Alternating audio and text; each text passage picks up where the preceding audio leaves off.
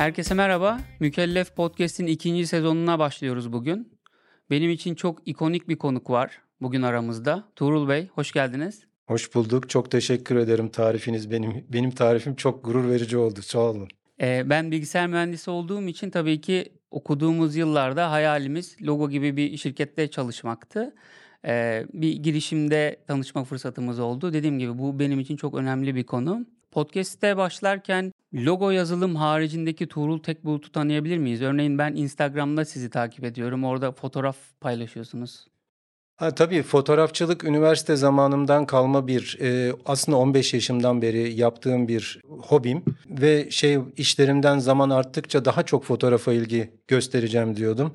E, biraz biraz daha fazla fotoğrafa ilgimi artırmaya başladım. Yoksa çok uzun fotoğrafçılıkta çok uzun bir geçmişim var. Yani dijital fotoğraf önceliği, karanlık oda gibi bir geçmişim de var benim. Ee, onun dışında Tuğrul Tekbulut kimdir? Neler yapar? Yani ben e, elektronik yüksek mühendisi olarak Boğaziçi Üniversitesi'nden mezun oldum. Bir sene kadar bir iş yerinde çalıştım ve çalıştığım işi beğenmediğimden dolayı arkadaşlarımızla bir be, diğer beğenmeyen arkadaşlarımızla birlikte kendimize uygun bir iş kuralım. Özellikle teknik birikimlerimizi değerlendirebileceğimiz bir işimiz olsun diye bir şirket kurmaya karar verdik. Ama yani bugünkü logo değil de hayalimiz. Yani bir iş yapalım da ne olursa olsun gibiydi. Çünkü e, ve teknoloji içerikli olsun. E, dünyada da e, genç girişimciliğin arttığı bir dönemdi. E, Microsoft ve e, Apple gibi başarılılar 7-8 seneyi geçmişti ve bunlar dünyada büyük rüzgarlar estirmeye başlamıştı. Bundan ilham aldığımızı düşünüyorum açıkçası. Böylece başladık. Benim gibi belki bilgisayar mühendisleri vardır. Yani Turul Tekbulut hayranı olan insanlar diyelim. Estağfurullah. Ee, sizi gerçekten tanımak istese bireysel olarak logo yazılım dışında neler yapıyorsunuz? Ben en çok sevdiğim şey kendimle yarışmak. Yani kendimi kendime yeni hedefler koyup bunları aşmak için her zaman uğraşırım. İş hayatımın dışında hobilerim var. Bu hobilerimde de genelde bu işi ciddiye aldığımı göstermeye çalışırım. İşte dediğiniz gibi fotoğrafçılık çok eski bir tutkuydu ve e, iş hayatının yoğunluğu yüzünden ancak seyahatlerde değerlendirebiliyordum, yapabiliyordum. Fakat son zamanlarda e, buna daha çok zaman ayırmaya çalışıyorum. Bu arada fotoğrafçılıkta da tabii ki teknoloji çok değişti. Biz tek karanlık odada çalışmış bir nesiliz. Ee, oradan dijital fotoğrafçılığa geçtik ve dijital fotoğrafçılığın detaylarını, sanatını ve teknolojisini öğrendik. Bunun haricinde ben uzunca yıllar maraton koşuculuğu yaptım. Yani bunu çok az kişi bilir. Bunu neden yaptım? Öncelikle sağlıklı yaşam için iş ve iş stresini atmak için başladığım bu sahildeki koşularda her gün biraz daha fazla gittiğimi fark edince bir gün Stockholm Maratonu'na katılayım dedim. Stockholm Maratonu'na kardeşim Nokia'da çalıştığı için dedi ki bizim arkadaşlar Stockholm Maratonu'na katılıyor. Ben de yazsana dedim. Yazdırdım. O zaman logo var mıydı? Vardı vardı. Logo bayağı da olmuştu. Ondan sonra e, her gün amatör olarak koştuğum yani e, koştuğum şeye bir hedef olarak hedef koymaya başladım bu sefer. E, Stockholm'daki maratonda ya nasıl olsa yarıda bırakırım diye düşünürken rahatlıkla bitiriverdim. E, dedim ben bu işi niye yapmıyorum? Bunun üzerine dünyadaki bütün büyük şehirleri e, maratonlarını koşmak ve koşarak gezmek gibi bir hedef koydum kendime. E, işte Stockholm'e bir sonraki sene bir saat daha kısa koştum. E, hiçbir zaman birinci olmak için yarışmadım. E, Berlin, Chicago, New York gibi birçok e, maratonları koştum. İstanbul tabii ki. E, böyle bir şeyim var. Bu maratonculuğu sonra yarım maratona döktüm. Yaş arttıkça burada birazcık e, azaltmak gerekiyor. E, çünkü zor bir spor. Fakat aslında bir yandan da bir terapi, bir meditasyon. Yani vücutta çok büyük acılar oluşurken o acılara dayanmak ve sonuca ulaşmak inanılmaz bir e, keyif. Bunun ötesinde denizcilik var e, hobilerimden. Biliyorsunuz Logo'nun başarılı bir yelken evet, takımı evet, da var evet. ve artık geçen sene şampiyon oldu. Bu sene bir üst lige geçtik. Orada e, yarışmıyorum artık daha gençler yarışıyor ama kendim küçük bir tekneyle tür, seneler önce kendi sahip olduğum bir tekneyle Türkiye ve Yunanistan'ın bütün adalarını gezdim. Sonra bir arkadaşımla birlikte Atlas Okyanusu'nu geçtim. Ee, yani başarıdan başarıya uzanan yani böyle bunu yapacağım deyip kafama koyduğum bazı şeyleri e, yapıp kendimle yarışmak gibi bir hedef koyuyorum ve bunu en çok beni tarif edecek özelliklerden biri de bu olabilir bence. Peki Bu da sizi yaratıcı kılıyor zaten. Evet, eee, bu bu da aslında girişimcilik demek. Siz girişimcilik ekosisteminizde kendinizi öncelikle bir girişimci olarak hissediyor musunuz? Bizim gözümüzde çünkü Tuğrul Tekbulut bir patron seviyesinde. Siz kendinizi girişimci mi görüyorsunuz artık? Neler değişti o Yo ben aşamada? hep girişimciyim çünkü e, yani tabii ki patron demek bir şeyin sahibi olmak anlamına da geliyor. E, ama ben sürekli olarak yeni projeler peşinde koşan, e, sahip olduğumuz kurumun da e, yeni girişimlerle, yeni fikirlerle alanının genişletilmesine çalışan bir kişiyim. E, bu arada e, şahsi olarak kurmuş olduğum siber güvenlik şirketine e, şu anda yurt dışına açmış durumumuz, durumdayız biliyorsunuz. E, belki duydunuz. E, şu anda da yatırım arayışı içindeyiz zaten. E, merkezimizi Boston'a taşıdık ve e, dünya çapında bir iddiayla e, siber güvenlikte piyasaya çıkmış durumdayız. E, bu e, girişimcilik insanı genç ve diri tutuyor. E, zekasını canlı tutuyor. Yeni şeyler öğrenmeye zorunlu tutuyor. Bu bir tutku, belki de bir hastalık. Yani adrenalin tutkusu derler ya, öyle bir hastalık olabilir. Bu nedenle devam ediyoruz. Peki girişiminiz olan logoyu, ilk girişiminiz mi bu arada? Evet, evet. Eee, onu hayata geçirirken nasıl bir açıklık vardı? Eee, neyi çözmeyi hedeflemiştiniz? Güzel bir soru. Aslında bir şeyi çözmeyi hedeflememiştik. Çünkü başka bir alternatifimiz olmadığı için logo kuruldu denebilir. Yani bizim zamanımızda evet dünyada başarı örnekleri oluşmaya başlamıştı. İşte sıfır sermaye ile garajda kurulan şirketler deliller gibi artmaya başlamıştı ve bunların hikayeleri magazin sayfalarını süslüyordu, teknoloji dergilerini süslüyordu. Bunlar da bizi etkiledi. Ama e, Türkiye'de böyle bir ihtiyaç yoktu. Yani böyle bir ihtiyacı karşılayalım, işte şu müşterinin şu derdini çözelim falan gibi bir işle logo yazılım kurulmadı. Biz bir arkadaşlar olarak ya mevcut durumdan mutlu değiliz ve genç enerjimizi sarf edebileceğimiz bir şeyler yapmamız Yıl lazım. 1984 bu arada, doğru mu? 84 Ben evet. o zaman yokum. Yoksun 4 tabii. sene sonra ben doğuyorum. Evet öyle. Bizim nesilden e, dünyadaki girişimcilerden bir Bill Gates var falan yani o bizden biraz daha büyük e, ama bizden daha önce başarıya da ulaştı ama adam zaten kendini emekli etti. İşte bazıları da öldü zaten Steve Jobs vesaire gibi. Bizde yani sektörün nasıl böyle yönlendirildiği konusunda da belki bir gün bir tartışma yönlendiği konusunda da bir tartışma yapmamız lazım. Biz kurduğumuz şirketin aslında büyütülmesi, yönetilmesi, işini de yapmak zorunda kaldık. Yani Amerika'da biliyorsunuz ya da bu startupların en çok geliştiği ülkelerde bunlar hemen bir takım yatırımcılarla birleşiyor, e, tanışıyor. Sermaye enjeksiyonuyla falan bir anda sanayileşmeye başlıyor ve bir, bir müddet sonra da firmalar exit edebiliyorlar. Yani kurucular exit ediyor çünkü şirketlerin profesyoneller tarafından yönetilmesi lazım. Yani bizim ülkemizde zaten girişimcilik diye bir kavram yoktu. Yani kendi işini yapmak diye bir şey vardı. Öyle bir laf vardı. Yani kendi hesabına çalışmak diye bir şey vardı. Biz bunu girişimciliğe çevirmeye çalıştık. Ama onu e, kurup arkasından bir iş insanı olarak yönetmeye çalışmak, yönetme, yönetmek, sürdürmek vesaire o apayrı bir maceraydı ve çok da zor bir maceraydı. Girişimcilikle her girişimcinin ben yönetici ve patron olabileceğini düşünemiyor, düşünmüyorum. Ee, dönüşmek de oldukça zor bir şey. Ama bizim yeteri kadar zamanımız oldu. Bunu da yaptık. Ama e, doğrusunu isterseniz ben hep girişimci kalmak isterdim.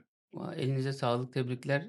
Eee, harika bir yani adım atmışsınız. Yazılım sektöründe bir yani benim bildiğim kadarıyla Türkiye'nin en büyük yazılım şirketi Logo. Böyle söyleyebilir miyiz? Bizden büyükleri olabilir ama yani logonun kendine has yeri vardır. Ee, bir kere bağımsız yazılım evi olarak ilktir. Ee, bir ürün yazılım evi olarak ilktir Ee, ve hala da belki de tektir. ISV diyorlar buna ya bağımsız yazılım kuruluşu diye yani kendi markasıyla yazılım üreten e, proje bazlı çok daha büyük şirketler olabilir. Eee, şimdi son 10 yılda zaten ben de belki 10 yıldır bu dijital yönetim sektöründeyim. Ben de eski şirketim elektronik fatura üreten bir yazılımımız vardı bizim de. Eee, Logo da buraya öncülük eden firmalardan bir tanesi. Logo buraya nasıl katkıda bulundu? Ha, e, yani logonun bence e, bizden önce yazılım şirketleri vardı Türkiye'de. Bir kere onu söylemek lazım. Bizden büyük yazılım şirketleri de olabilir. Ancak bizim getirmiş olduğumuz bir fark var. Daha ilk günden beri bir fark var. Burada da bence biz e, o zamanki yurt dışındaki başarı öykülerini çok iyi inceledik. Yani Microsoft bir ürün şirketiydi. WordPerfect bir ürün şirketiydi. Yani insanlar ürün üretiyorlardı, marka üretiyorlardı. Biz marka ve ürün üretmeye yani ürünümüzü paketlemeye çok büyük bir önem verdik. Bu tabii ekosistem oluşturmaya e, yol açtı vesaire vesaire. Bence en büyük farkıdır. Böylece logo, yazılım, Türkiye'de yazılım sektörünün bir sanayi haline gelmesini sağlayan ilk kuruluştur diyebilirim. Ve biz bir startup'tan bir sanayiye dönüşümde öncülük etmiş bir kuruluşuz. Yani biz müteahhit bir yazılım firması olmadık hiçbir zaman. Daha uzun vadeli çalıştık. Böyle de bir katkı getirdiğimizi düşünüyorum. Hala da bizden büyük yazılım şirketleri olabilir ama hala bu konuda büyümesi, büyü, e, ürün üretecek şirketlere ihtiyaç var. Ve o, artarsa Türkiye yazılım sektörünün böyle çok logolara ihtiyacı var. Eee, şunu da çok merak ediyorum. Ben aslında bir kurum içi girişimciyim. Eski şirketimde girişimci olmak için ayrılmıştım. Logo'nun da bu alanda çalışmalar yaptığını biliyorum. Burada söylemek istediğiniz bir şey olur mu? Ya e, şöyle bir kere e, öncelikle e, biz nereden geldiğimizi hiçbir zaman unutmadığımız için e, içlerinde e, ben işten yanmalı arkadaşlar var diyorum böyle. Onlar kendin bu kendi enerjileriyle bir şeyler yapmak isteyen insanlar geldiği zaman öncelikle bundan bir destekledik. Ee, özellikle de bizi destekleyebilecek ekosisteme katkıda bulunabiliyorlarsa bunları daha da çok destekledik. Ee, bunlar özellikle 90'lı yıllarda kurulan birçok yazılım şirketinde e, bizden ayrılan arkadaşların kurdukları şirketlerdir. Ama onların aslında bizi tamamlayıcı ürünler üretmesine ve bir ekosistem oluşturmaya çok önem verdik. Yani yapabildiklerimizle ikna etmeye çalıştık ve böylece bazı zamanda insanlara şunu söyledik. Niçin gidip kendi firmanı kurup şöyle bir iş yapmıyorsun diye. Çünkü o e, işletmenin içinde olması yerine kendi başına çalışan bir işletmeyle işbirliği yapmak aslında hem pazar için hem de bizim için çok daha verimli olabiliyordu. Ben e, hem girişimcilere ilham verdiğimizi düşünüyorum hem de birçok girişimciye destek olduğumuzu düşünüyorum. Bir de son zamanlarda Logo Ventures var biliyorsunuz artık girişimlere fon vererek de e, destek olmaya çalışıyoruz. Eee, mükellef daha çok yeni olmasına rağmen mükellef içinden de böyle bir girişim çıktı diyebilirim. Eee, peki E, tebrikler. Şimdi belki duymuşsunuzdur. Mükellefi biz Türkiye'deki operasyona çok benzer bir operasyonu Amerika'da, İngiltere'de, Estonya'da, Almanya'da da başlattık. Ee, bir global yolculuk oldu bizim için. Tabii orası şu anda bizim bir bebeğimiz gibi büyüyor. Ee, çok fazla vakit harcıyoruz. Daha fazla ilgileniyoruz o tarafla. Logonun da dört farklı ülkede olduğunu biliyorum. Ee, burada global açılımınızı nasıl gerçekleştirdiniz? Şimdi e, burada bir bir şey, bir espri yapmak istiyorum. E, bir kere yurt dışına açılan, yurt dışına açılmamız 92 yılında başladı. Yani e, sen çok Ben 4 küçükken, yaşındayken. 4 yaşındayken nasıl dersen çünkü Berlin Duvarı'nın yıkılmasıyla birlikte e, özellikle Türk girişimciler Doğu Avrupa'da, Rusya'da ve eski Sovyet Cumhuriyetlerinde işler kurmaya başladılar ve Türkiye'den giden girişimcilerle birlikte biz de o ülkelerde ürünler çalışacak ürünler geliştirmeye başladık. Yani bu şekilde ilk defa bir şekilde yurt dışına açılmaya başladık. Bugün 40-50 civarında ülkede ürünlerimiz var. Fakat bugün sizin gelmiş olduğunuz ve yapmış olduğunuz şey çok daha kıymetli, çok daha farklı ve daha yüksek riskle gidiyorsunuz. Yani bizim e, yıllar önce Türkiye'de başardığımızı düşündüğüm, söylediğim şeyi siz kendi markanızla, kendi bilek gücünüzle bir dış pazarda başarmaya çalışıyorsunuz. O çok daha e, saygıdeğer ve kıymetli ve zor bir iş açıkçası. E, orada başarılar dilerim. E, şimdi e, bizim gibi firmaların özellikle ürettiğimiz ürünün satış sonrası hizmetleri çok büyük oldu, çok yüksek düzeyde olduğu ve çok fazla mevzuat odaklı olduğundan dolayı e, bu sınır aşması oldukça zor. Yani e, siz oraya gidip hem iki ülkenin mevzuatını değerlendiren firmalarla yurt dışına açılıyorsunuz. Yurt dışına açılmak için bundan sonra birçok şeyler bütün dünyada geçerli neler olabilir diye bazı şeyler yaptık. Çünkü Türkiye'nin mutlaka iç pazarı yeterli değil büyümemiz için. Ya Peki mutlaka yurt orada da yani Türkiye'de ilk olduğunu söylemiştiniz ya orada var mıydı rakipler? E, Yoktu. Sovyet Cumhuriyetlerinde yoktu açıkçası. Yani gittiğimiz zaman hiçbir şey yoktu. Çünkü ticaret yoktu zaten. Türk firmaları gittikleri zaman bize mecburdular zaten. Yani başka bir firma yoktu. Ha ben de e, o demin bir şey söylemiştim. Bir Amerikan firması geldi bir gün. Dedi ki biz dedi e, Rusya'ya ve Doğu Avrupa'ya açılıyoruz. Sizin Türkiye'de bizim firmamıza yapmış olduğunuz hizmetlerden çok memnunuz. Sizi oraya götüreceğiz. Ondan sonra o dedik harika bir iş. E, Moskova işte e, Kazakistan, e, Polonya vesaire bütün bu ülkelere götürecekler. Global büyük, çok büyük bir firma. E, sonra ben de e, bunun bütün yöneticilerine bir sunum yaptım. Amerika'dan geldiler, bir sunum yaptım. Logo global oluyor diye bir şey yaptığım zaman beni oralara götüren e, o şirketin üst düzey yöneticilerinden bir tanesi geldi. Genç arkadaşım dedi global diyorsan dedi Aydan'da Yeni Zelanda'da ve Güney Amerika'da da olman lazım. Hadi uluslararası de bari dedi ondan sonra. yani bizim Türkiye'de bu global sözcüğünü hemen Türkiye'den birazcık Gürcistan'a ya da Bulgaristan'a çıkan global kelimesi kullanıyor. Bir daha bu kelimeyi kullanma. Çünkü Amerikalı adam yani onlar global çalışan bir firma. Global dediğim zaman Yeni Zelanda'da olacaksın, Güney Amerika'da da olacaksın. Yarın Güney Amerika'da şirket kurmayacaksan ve pazarda olmayacaksan globalim deme dedi. Ee, 1994 yılında da oyun programları geliştirdik. E, oyun programlarıyla e, bir e, Türk e, dağıtıcıyla birlikte Almanya'da oyun programlarımızı dağıtmaya başladık. E, o oyun programları bir müddet sonra Logomotif denilen bir başka şirkete dönüştü. Çok yaratıcı bir isim. evet, evet, evet. Logomotif e, yıllarca e, oyun programları 90'larda e, belki seni büyüten programlardan bazılarıdır E, ve eğitim yazılımlarına geçtik ondan sonra. İşte e, aynı zamanda yazılım e, yayın evi olduk. Mesela bazı arkadaşlar kendilerinde evde İngilizce öğreten bir yazılım geliştiriyordu. Biz onu yayınladık vesaire. Onları yaptık. E, Logomotif çok büyüyemedi. E, Almanya'da yani yatırım almamız gerekiyordu. Yani açıkça söylemek gerekirse Almanya'da bayağı bir satış Bugün on- olsa büyür belki. bugün olsa büyürdü. İkincisi e, oyun programlarında CD'de üretmek çok büyük dezavantajdı. E, çünkü anında sarı, salı pazarında ve e, kopyaları ertesi gün çıkıyordu. E, o, olmadı ama Logomotif 10-15 yıl dayanıp Türkiye'de bayağı ciddi bir eğitim e, külliyatı üretti veya yayınladı diyeyim yayın evi olarak devam etti. Ama sanırım 2006-2007 yılında kapatmak durumunda kaldık. İnternet olduktan sonra oyun programları ve eğitim yazılımları para kazanmaya başladılar. Çünkü artık kopya yok, online oluyordu. Ama biz o dönemde yapmış olduğumuz girişim e, bu şekilde sonuçlandı. Ya buraya yayınlar mıyız bilmiyorum ama şimdi çok kopyalanıyor dediniz ya.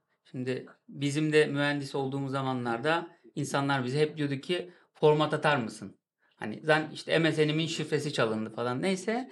Ee, Microsoft'ta format atmak çok kolaydı ve o zaman hep Microsoft kullanıyorduk ama şimdi biz mükellefte macOS kullanıyoruz. Buraya bakış açınız nasıl? Eee, macOS'cu musunuz, Microsoft'cu musunuz? Bunu dediğim gibi yayınlamayabiliriz. Ben merak ediyorum. E, macOS'cu değilim E, çünkü e, yani Microsoft'la büyüdüm ama bizim işe başlamamız e, ilk 84'te başlamamız Apple 2E'dir. Yani Apple bize ilham veren bir firmadır. Ben kendim iki makinayı da kullanıyorum. E, ama e, Windows işletim sistemini daha çok bildiğimi düşünüyorum. E, ama e, kullanmak için Mac'i tercih ediyorum. Ayrıca fotoğraf diyorsunuz ya Fotoğraflar orada. yani Güzel. o nedenle zaten Mac kullanmak zorundasınız. Daha keyifli. Ee, ve bence her zaman tasarımı çok daha güzel bir makinedir. Apple her zaman iyi tasarlanmış. Logonun ürünlerinde de ürün yaptık dedim ya. Hı hı. Biz her zaman Apple'dan örnek alıp ilham aldık ve taklit ettik. Onu da söylemek durumundayım. O zaman siz söylüyorsanız ben de söylüyorum. Ben de bir içerik bile e, yapıyor olsak bakıyorum. Apple bunu nasıl yapmış diye. O anlamda eee, benim bakış açımla aynı bakış açımız olması. Programcılığı Apple'ın programlarını çözümleyerek öğrendik bile diyebilirim. Hmm, süper. Bu, bu bilgiyi de hiçbir yerde hiç kimse alamaz. Bunu da söylemiş olalım. Peki e, ne gibi zorluklarla karşılaştınız? Bu zorlukların üstesinden nasıl geldiniz? Aa, zorlukların en birincisi, birincisi e, Bir kere finansman yokluğu. Yani tenceresinde pişirip kapağında yaratıyorsunuz. Yani siz bir işi kurmak için bir kere bir finans almanız lazım ki çalışabilirsiniz. Bir proje alıyorsunuz, öbür yandan ürün üretmeye çalışıyorsunuz. O projenin parasıyla o ürünü geliştirmeye çalışıyorsunuz. Bu birinci konu. İkincisi güzel bir şey ürettiğiniz zaman müşterilerin yerli ürünlere karşı bir alerjisinin olması. Yani e, bu yavaş yavaş aşılıyor belki ve e, yani gidiyorsunuz adamda hiç bu konuda bir fikir yok. Söylüyorsunuz böyle böyle bir şey ürettik. İşte proje planlama yazılımı. İkna oluyor böyle bir şey kullanmaya gerektiğini. Sonra da elemanına söylüyor. Ya git bakalım Almanlar ne yapmış bu konuda. Yani e, sizin yaptığınız çözüm e, yerli çözüme olan e, güvensizlik. E, sanki bunu siz yapabiliyorsanız bunu yurt dışında bir başkası sizden önce mutlaka yapmıştır gibi böyle düşüncelerle hep mücadele ettik. E, Türkiye e, mesela bugün bir tane YouTube'da bir yazılımcı arkadaşı dinliyordum, genç arkadaşı. Kendisi nasıl yazılımcı olmuş onu anlatıyordu. Almanya'da da bir dijital yönetim e, müdürü olmuş. Ama diyor ki Almanya'da hala faks makinesi kullanıyorlar. Türkiye'de kullanmazlar. Evet Türkler gerçekten yenilikçiler. Yani yeniliğe meraklılar. Almanlar eğer çalışıyorsa o faksı hala bırakmaz. Ama biraz da kendi içimizde ürettiğimiz teknolojilere, kendi çözümlerimize daha fazla ilgi gösterseler burası buradaki enerji, gençlerin enerjisi müthiş bir ekonomik patlamaya dönüşebilir. Burada çok ciddi bir e, şey var, güvensizlik var. E, bir de e, bence sermaye yanlış yerlerde. Yani sermayeyi, parayı en değerli olacak alanlarda kullanmamız lazım. Niye sizler, niye bizler?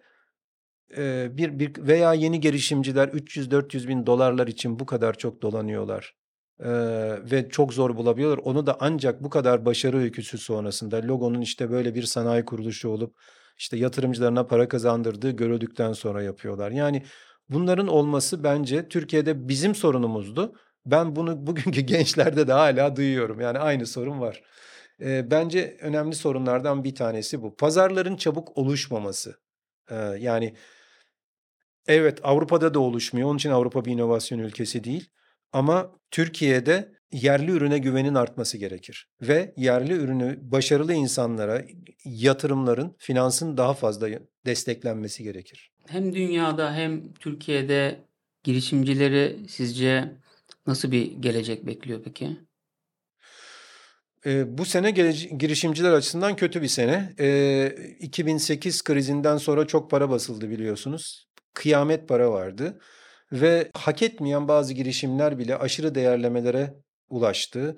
Eee, ve bu balon maalesef 2022 yılında patladı.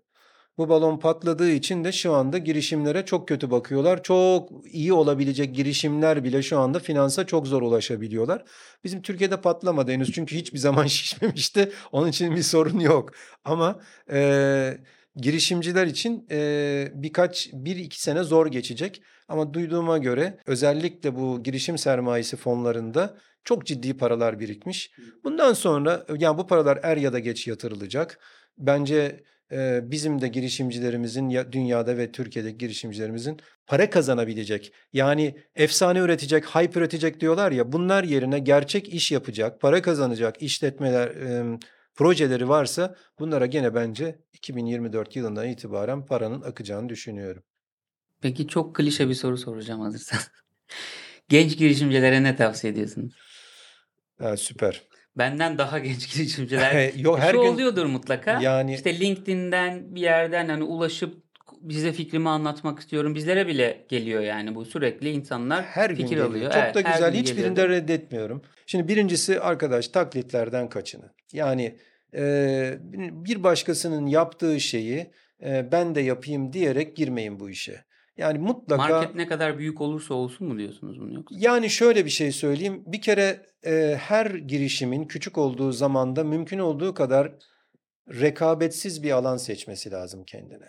Yani bunu pazar segmenti açısından seçebilir ama mutlaka büyüyünceye kadar bir şekilde sizin bir kuluçka döneminizin olması lazım. Orada korunmanız lazım. Siz de en çok eğer rekabetin içine giriyorsanız yani bana birisi gelip şunu söylüyorsa ben de yapacağım ama ucuz yapacağım sürümden kazanacağım. Ucuz yapıp sürümden kazanmak sadece büyük sermayenin işidir. Yani siz kazanamazsınız. Mutlaka pahalı bir ürün yapabilmelisiniz. Az müşteriye satabilmelisiniz ki bir şekilde hatalarınızı da o insanlarla birlikte düzeltebilirsiniz. Yani ucuz yapıp sürümden kazanacağım diyen büyük batar. Bir kere önce o nedenle kendinize özgü bir şey yapın. Tak- taklitlerden kaçının. Yaratıcı olun.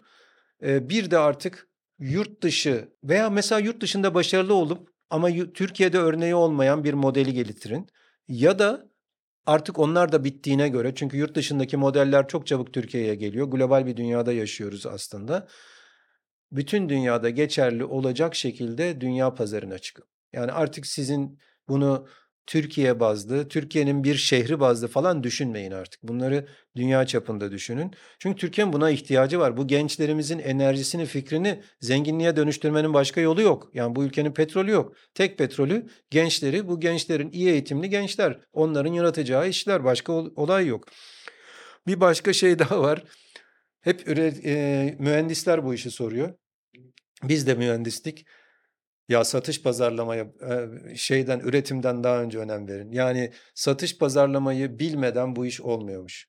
Yani e, ya ortaklarınız çok iyi bir iş insanı e, ve e, satış pazarlamayı çok iyi yapabilen bir kişiyle ortak olmadan yani ortakların arasında böyle birisi olmadan olmaz. Bence şunu söylüyorum zaten bu teknoloji girişimciliği ve inovasyon girişimciliği bir yaratıcı olması lazım. Bir CEO olması lazım bir finansör olur. Bu üç ayak kurulması lazım. İşte VC'ler bunları çok güzel yapıyorlar girişimcilere. Tamam arkadaş ben senin projeni çok beğendim ama sen bu şirketi yönetemezsin. Bu şirketi şu kişi yönetecek diyorlar. İşte bu görmüş olduğumuz bütün başarılı başarı hikayeleri, internet şirketleri falan hep böyle kurulmuş vaziyette. O zaman kısa bir zaman sonra da bu arkadaşın iyi bir yönetici olmak gibi benim mesela bir girişimciden iyi bir yöneticiye evrilmem yıllar almıştır. Onu da olmak zorunda da değiller. İkincisi çok kısa bir zamanda başarıya ulaşıp exit de edip o paralarıyla yeni girişimler yapma şansları olabilecektir. Ee, bunu e, önerebilirim. Satış pazarlamayı düşünmeden sakın ola ki bir şey yapmayın. Yani ekibin içinde çok güçlü bir satış pazarlama. Satılmayan ürünün isterse dünyanın en güzeli olsun. Şimdi mükellefi düşünüyorum da 2019 yılında biz de gerçekten bir ürün olmadan e, işte Google'la, Jotform'la e, müşteri kaydı alıyorduk. Girişimler öyle kayıt oluyordu bize. Önce satmaya başladık, para kazanmaya başladık. Ondan sonra mesela ürünü yazmıştık. Ya zaten e, yazılım sektörünün e, veya yazılım odaklı işin dünya iş dünyasına katkısı da bu oldu. Biz MVP diye bir kavram geliştirdik. Minimum Viable Product. Ve Agile denen bir e, yönetim süreci geliştirdik. Bunların her biri bu. Yani önce küçük bir şey yap, bir deneme yap. Böyle bir bina yapamazsın. Gemi yapamazsın, uçak yapamazsın ama yazılım yapabilirsin. Bak bakalım tutuyor mu? Tut, e, feedback al. Sonra da iterasyonlarla düzelt. Yani ben şunu gördüm. Satış pazarlama olmadan hiçbir şey olmuyormuş. Ee, bir kere bir installed base oluşturmak çok önemli. Bir müşteri tabanı oluşturduktan sonra onunla ürününüzü daha iyi ileriye doğru götürebilirsiniz. Ama en iyi ürünü üreteyim ondan sonra piyasaya çıkayım bizim sektörde özellikle yürümeyen bir konuymuş. Bunu da bütün arkadaşlarıma şu andan tavsiye ederim. Peki Tuğrul Bey çok teşekkür ederiz katıldığınız için. Çok e, değerliydi ve kıymetliydi benim için. Sağ ol. Gerçekten merak ettiğim için soruyorum. Mükellefle bir işbirliği içerisinde logo. Mükellefi nasıl görüyorsunuz? Mükellefi çok başarılı bir girişim olarak görüyorum. Keşke biz de içinde olabilseydik diye düşünüyorum. İnşallah bir gün. Bunu nasıl atladık diye bakıyorum. Tebrik ediyorum bu açıdan sizi. Çok teşekkür ederim. Türkiye'nin en büyük şirketlerinden Logo Yazılım'ın kurucusu Tuğrul Bey aramızdaydı. Kendisine katıldığı için ve fikirleri ve gençlere önerileri için çok teşekkür ediyoruz. Sonraki podcast'imizde görüşmek üzere. Hoşçakalın.